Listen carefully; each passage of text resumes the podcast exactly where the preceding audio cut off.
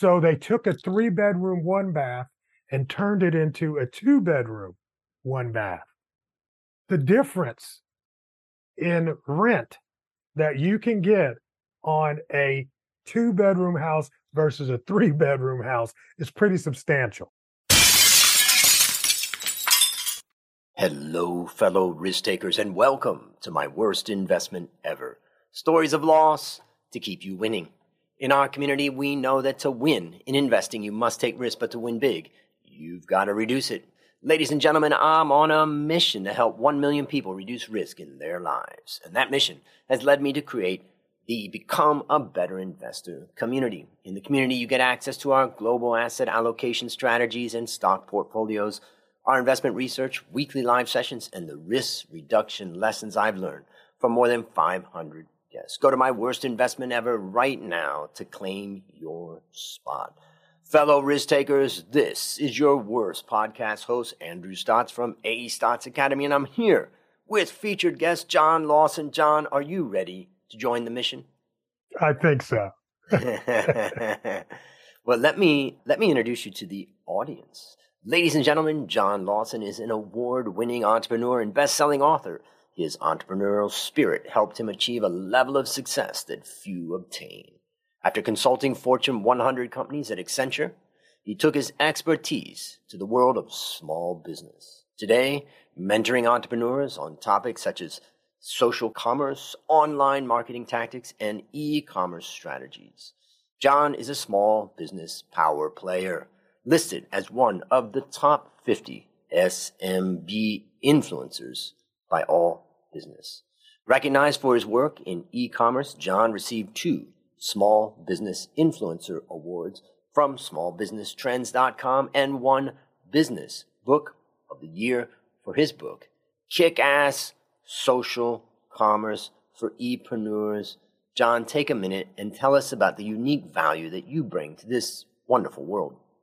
and the unique value is I've just been here a long time at this point. You know, I'm really recognizing that it's not about the hustle for me anymore. It's about the experience and what I have gone through and utilizing that wisdom, knowledge, and understanding to move forward and propel myself past the wannabes. How about that? That's exciting. And I think Yeah, the key thing is you probably make less mistakes. That's what I like about getting older. When I was right. younger, you know, you had to run so damn fast because you got to make up for all the mistakes that you make. Absolutely, but you got all the time in the world then. Yeah.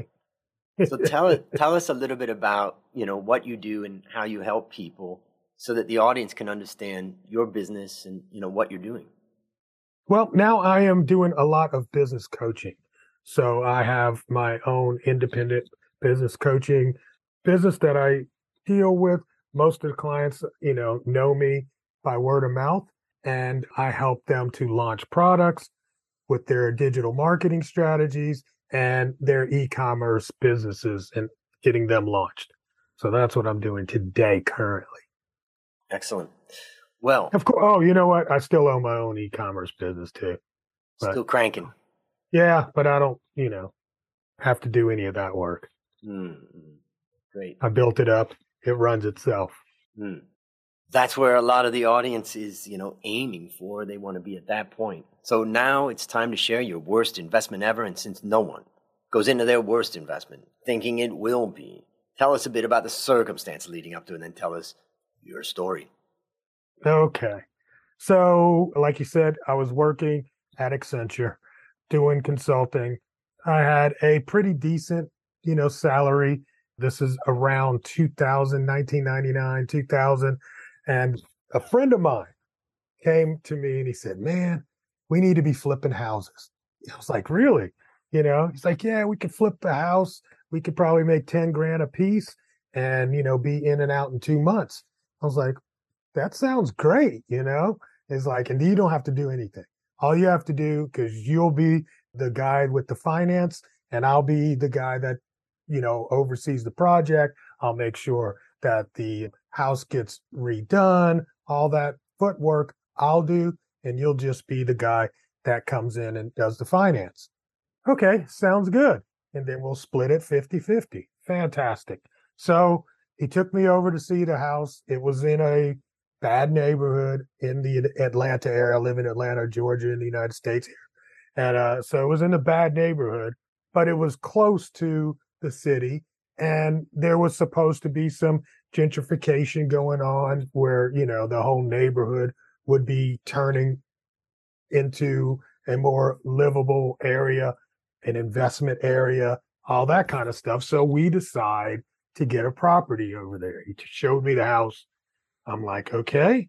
And him and another guy was walking through telling, you know, here's what we need to do. Here's what it's going to cost, blah, blah, blah, blah, blah. So we got financing for the home that included buying the property and on top of that, which is called a, a hard money loan. So a hard money loan basically is was enough to do the work on the property and there's a balloon payment on that loan in 90 days. So we have basically 3 months from the time we take ownership to the time we need to sell it to get the money out so that we can pay the hard money, take our 10 grand a piece and walk away from the closing table happy campers. Yay. You know, so I sign the paperwork, we get the house, the work starts. Now I'm working my full time job, so I can't really go over there and check things out. And, you know, I was kind of hands off. I'd call my boy, you know, hey, Ronnie, how's it going? He's, oh, everything's good. We're doing that. Okay, great. So here's the the big day. Big day comes and it's time for me to do the walkthrough. And I drive up to the property and I was really impressed. I mean, they had put in a new lawn, put siding around the home. I mean, a new HVAC system, new kitchen, new carpeting, everything painted. It really looked good. And I'm walking through and I'm there's the living room. You come in the living room. Fantastic. Looks good. Looks good. Kitchen. Wow, nice. You know, I mean, it wasn't like Taj Mahal nice, but I mean, it was a good, you know, livable home now.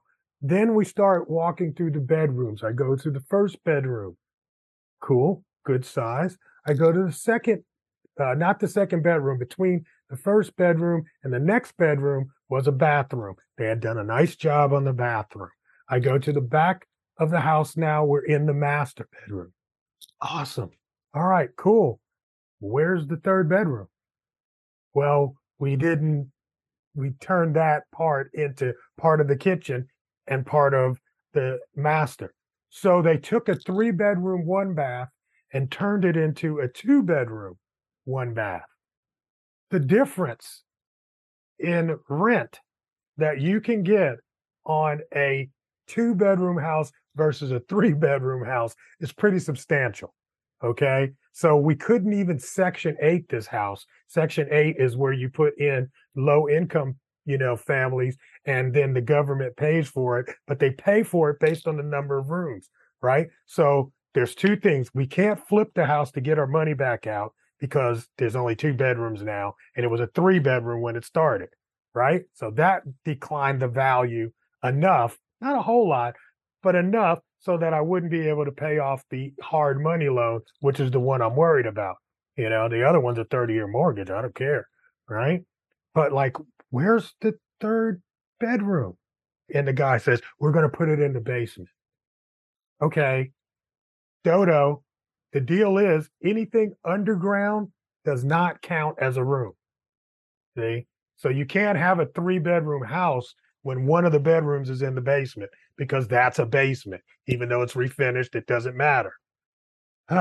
so, at any rate, what was going to happen is I have to put somebody in the house because now I don't know what I'm going to do. So, what I did is I was able to negotiate an extension on the hard money loan right? So I think I got another 30 days or something extra out of it. I needed to pay $21,000, had to come up with this money. I don't think I'm going to come up with it.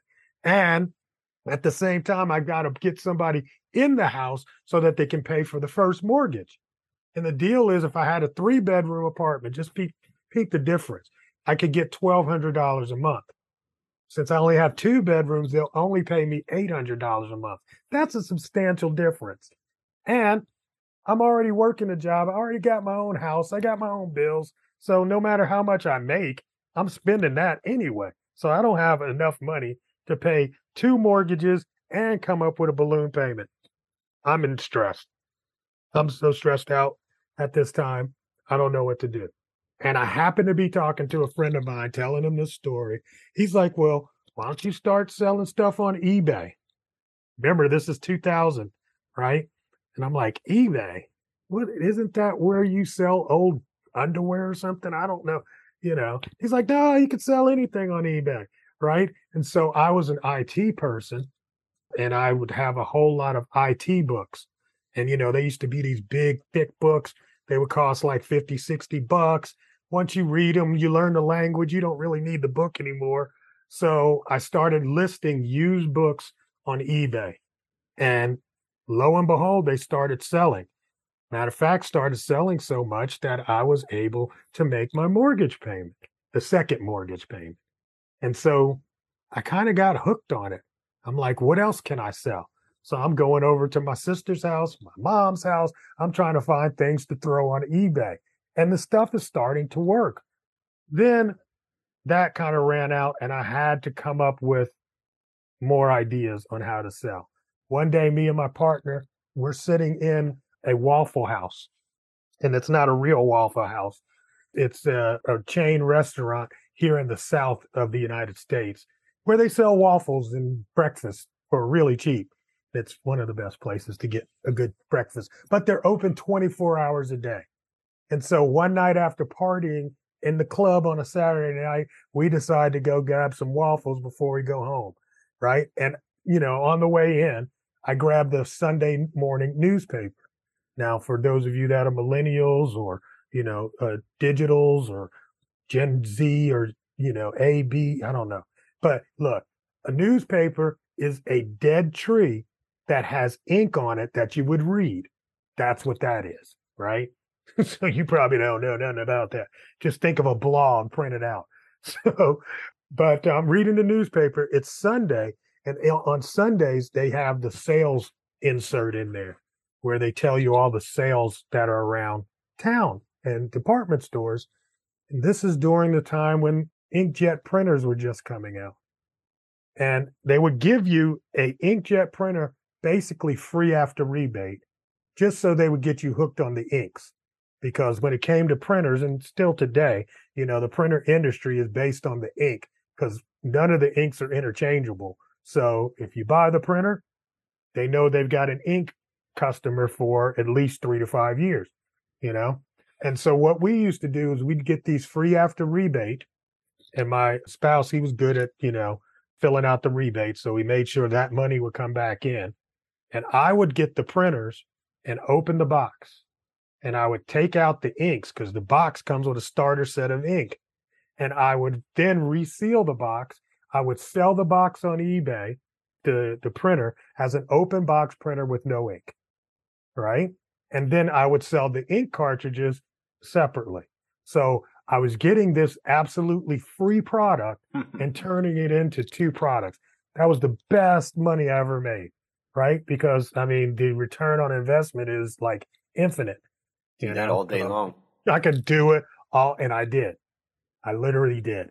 This was my hustle, and I would go around to multiple office supply stores because I live in Atlanta. It's a metropolitan area. We had several around the inner city and the outer belt of the city, and I would, you know, on a Saturday or Sunday, that was our job. Okay, I'm going this way. I'm going north and east. You're going south and west. We're picking up as many printers as we can, free after rebate. And that's kind of how I got started with the business. So after creating a lot of goodwill in these stores, mind you, I still have this house, right? But I'm paying it off. The bills aren't freaking me out anymore. I got the 10 grand that I needed to put down on the hard money and then got the next one in the following month. So I'm good on the hard money, got that out of the way. Still have the house.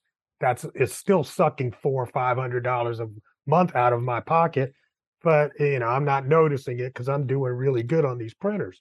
So the deal is this is when it turns from really poor to, to really great. The following Christmas comes around and there was a hot selling toy called Tickle Me Elmo. And it was like this Sesame Street kitty show character that was a doll that would talk and laugh if you tickled it. And it was the hottest selling toy of that Christmas. And since I knew a lot of the people at the stores, when it hit the shelves in September, it sold out immediately. For those that know, you know, toy drops actually start first in September, then they sell out, then they know which one's going to be the hottest, and then it comes back in, you know, October, November for Black Friday into Christmas. So when it sold out the first time, I started calling my friends at the stores that knew me from doing the, you know, hustles with the printers. Like, look, next time Tickle Me Elmo's get in, call me. I don't care what time of day it is, what day of the week it is. I will be there. Like, you want me to hold them? I'm like, no, you don't have to hold them. Just let me know. I'll be there at 8 a.m. You know, store opens at nine. I'll be sitting in the parking lot. Lo and behold, I ended up with an entire van full of Tickle Me Elmos. I mean, like there was old ladies trying to beat me up in the parking lot trying to get to these dolls, right? And I had them and I held on to them until a week before Christmas. I didn't sell any of my stock until a week before Christmas when they were absolutely sold out. And I was getting up to $300 for a $35 toy. And like I said, I had a whole van full. And literally, that is how I got out of that one house into my own home. And, you know, fast forward about four months later, I ended up leaving my corporate job and doing eBay full time. And, you know. And what happened with the house and the, the, the partner that you had in that? Oh, so the partner I never, I really didn't see after it went south. It right. was because it was all in my name. Yeah. So he kind of just disappeared you know. So I really didn't get to see him anymore. The house, I think we ended up holding on to this house for another eight years. And it was because my spouse didn't want to let it go. And I finally talked him into just, you know, because we kept waiting for the neighborhood to turn around and it never turned around. So we had this decent looking house and then we had problems with, you know, bad tenants and it just it continued to be a drain and a nightmare for the next eight years honestly you know but and can you remember the day that you sold it i can remember the day i stopped making payments on it mm. see because that was the thing i kept telling them i'm like stop making the payment then they have to do something, you know, because we would call and like, can you guys take it back? We don't want it. We can't do anything, blah, blah, blah, blah, blah. So, you know, and he didn't want to mess up his credit, right? And I'm like, you know what? We just got to stop making payments on it. And once we stop making payments on it, then the city finally took it over for taxes because we weren't paying the taxes on it either, right? and they find but i mean for that was like two three years. So they finally took the house and resold it. And you know it takes seven years to get things off your credit. But hey if we'd have started five years earlier we would have had the credit back. Anyway i've got a credit score today of 840 right. so i'm not really pressed about that but it did take the time to get it back it's just you know and i don't would, want it how would you summarize the lessons that you learned? Oh God, you know, actually telling this story is bringing back the pain. so, you know, one of the lessons definitely is, you know, you can't depend on other people to watch your money. And that's what I did. I let him, if I'd have just went over there, you know, halfway through the build out, I would have known where we were going and I could have already taken care of this issue.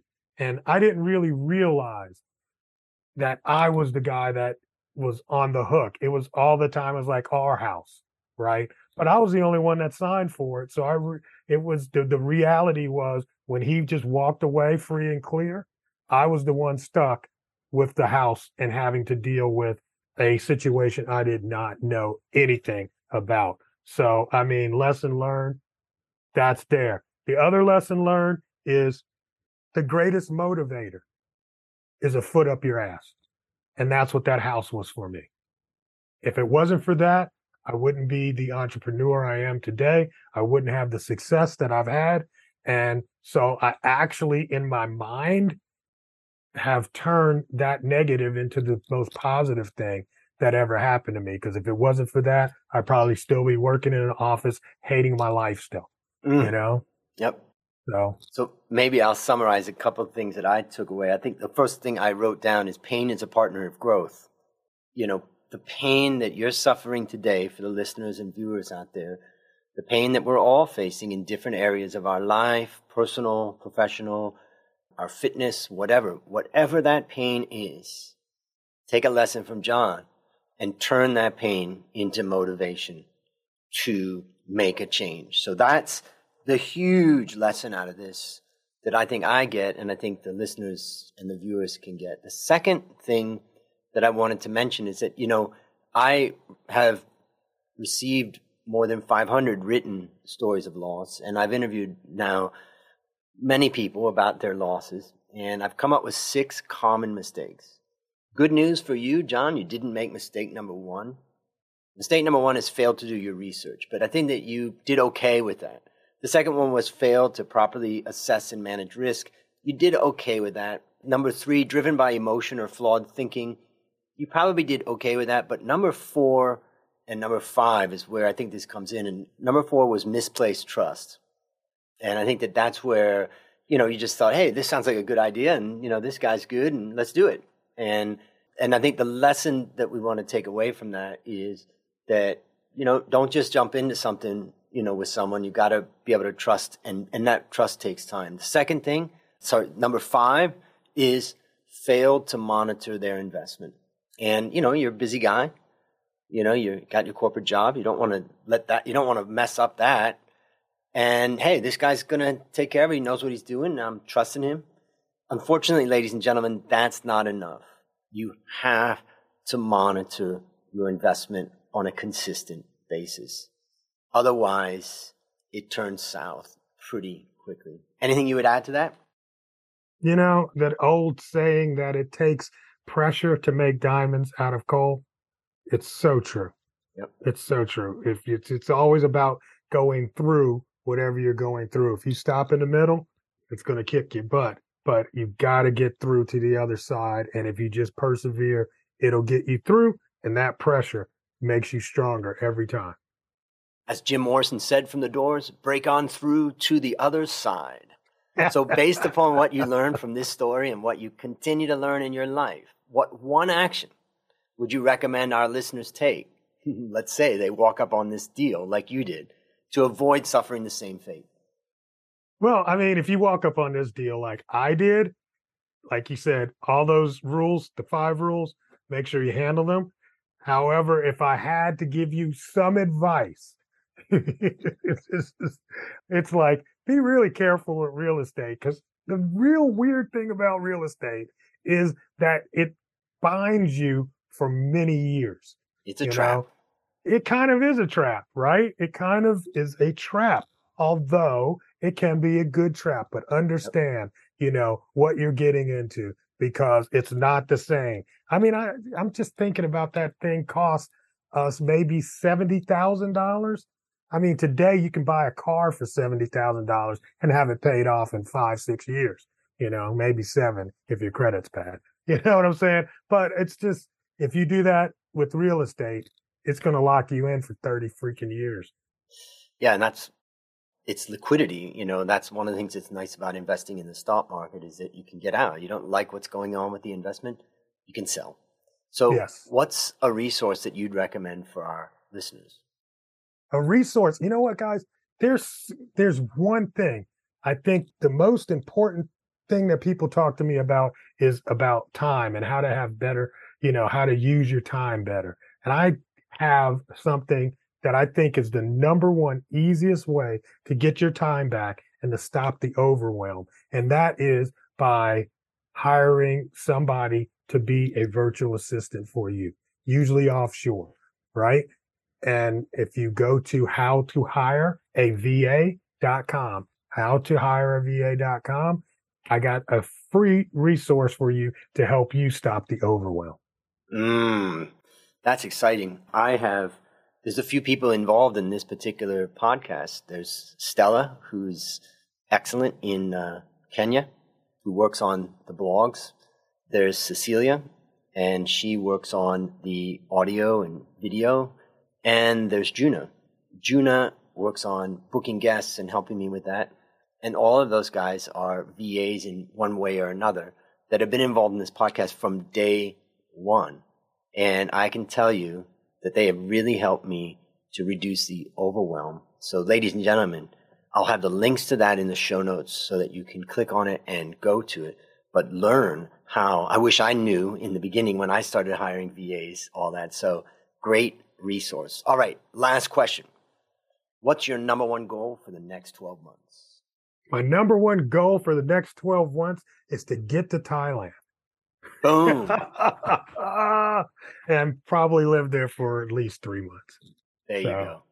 Can't you know, wait. Uh-huh, have, I'm come, definitely come looking have, you uh, up.